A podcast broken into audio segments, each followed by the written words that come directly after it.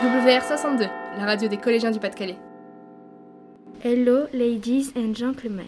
My name is Celia. Welcome to the radio The Argusie. Today we will talk about cultural ties between France and the U K. Now we welcome Louise, who has visited a place in Pas-de-Calais with her connection to England. Hello. What's the place you visited and where? I visited the clock tower in Guinea. What's the connection to England? A painting of the fields of Cloth of Gold, a meeting between Francis I, the King of France, and Henry the Eighth, the King of England, to make peace. Thank you, Louis. Now we welcome Loïc. Loïc, where are you going during the holidays? I'm going to Hardelot Castle. This castle was built in the nineteenth century by a very rich Englishman, John Robinson Whitley. Thanks for all this information. I leave the microphone uh, to Sophia, who went to meet Miss Sanlèque, cultural mediator at the castle of Hardelot. Up to you, Sophia. Bonjour Madame Sanlèque. Qu'est-ce que vous mettez en place comme activité pour aider les adolescents à découvrir la culture anglo-saxonne? Bonjour Sophia.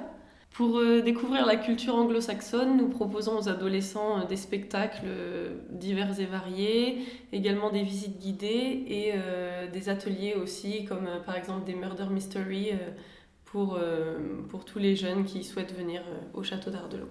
Pourquoi le château d'Ardelot est-il associé à la culture anglo-saxonne? Le château d'Ardelot est associé à la culture anglo-saxonne puisque nous avons été château fort au treizième siècle qui a été construit par le fils du roi de France et qui est par la suite devenu un château néo-gothique construit par des Anglais et qui est ensuite revenu aux mains des Français. Donc on a une double casquette franco-britannique ici au château. Les adolescents s'intéressent-ils au château d'Ardelot et pourquoi devraient-ils s'y intéresser? Les adolescents s'intéressent de plus en plus au château d'Ardelot et pour cause, nous sommes un site très complet avec un théâtre qui propose une programmation culturelle à l'année. On peut également faire de belles promenades dans la nature autour du lac. On peut aussi découvrir le château avec ses intérieurs victoriens et son architecture très particulière ou encore les jardins. Donc voilà, c'est un site très global pour faire plein de choses en famille ou entre amis. Je vous remercie pour toutes ces informations. Nous comprenons grâce à vous que le département du Pas-de-Calais bénéficie de lieux chargés d'histoire comme le château d'Ardelot, qui permet aux adolescents de découvrir et d'apprécier la culture anglo-saxonne. Merci de nous avoir écoutés.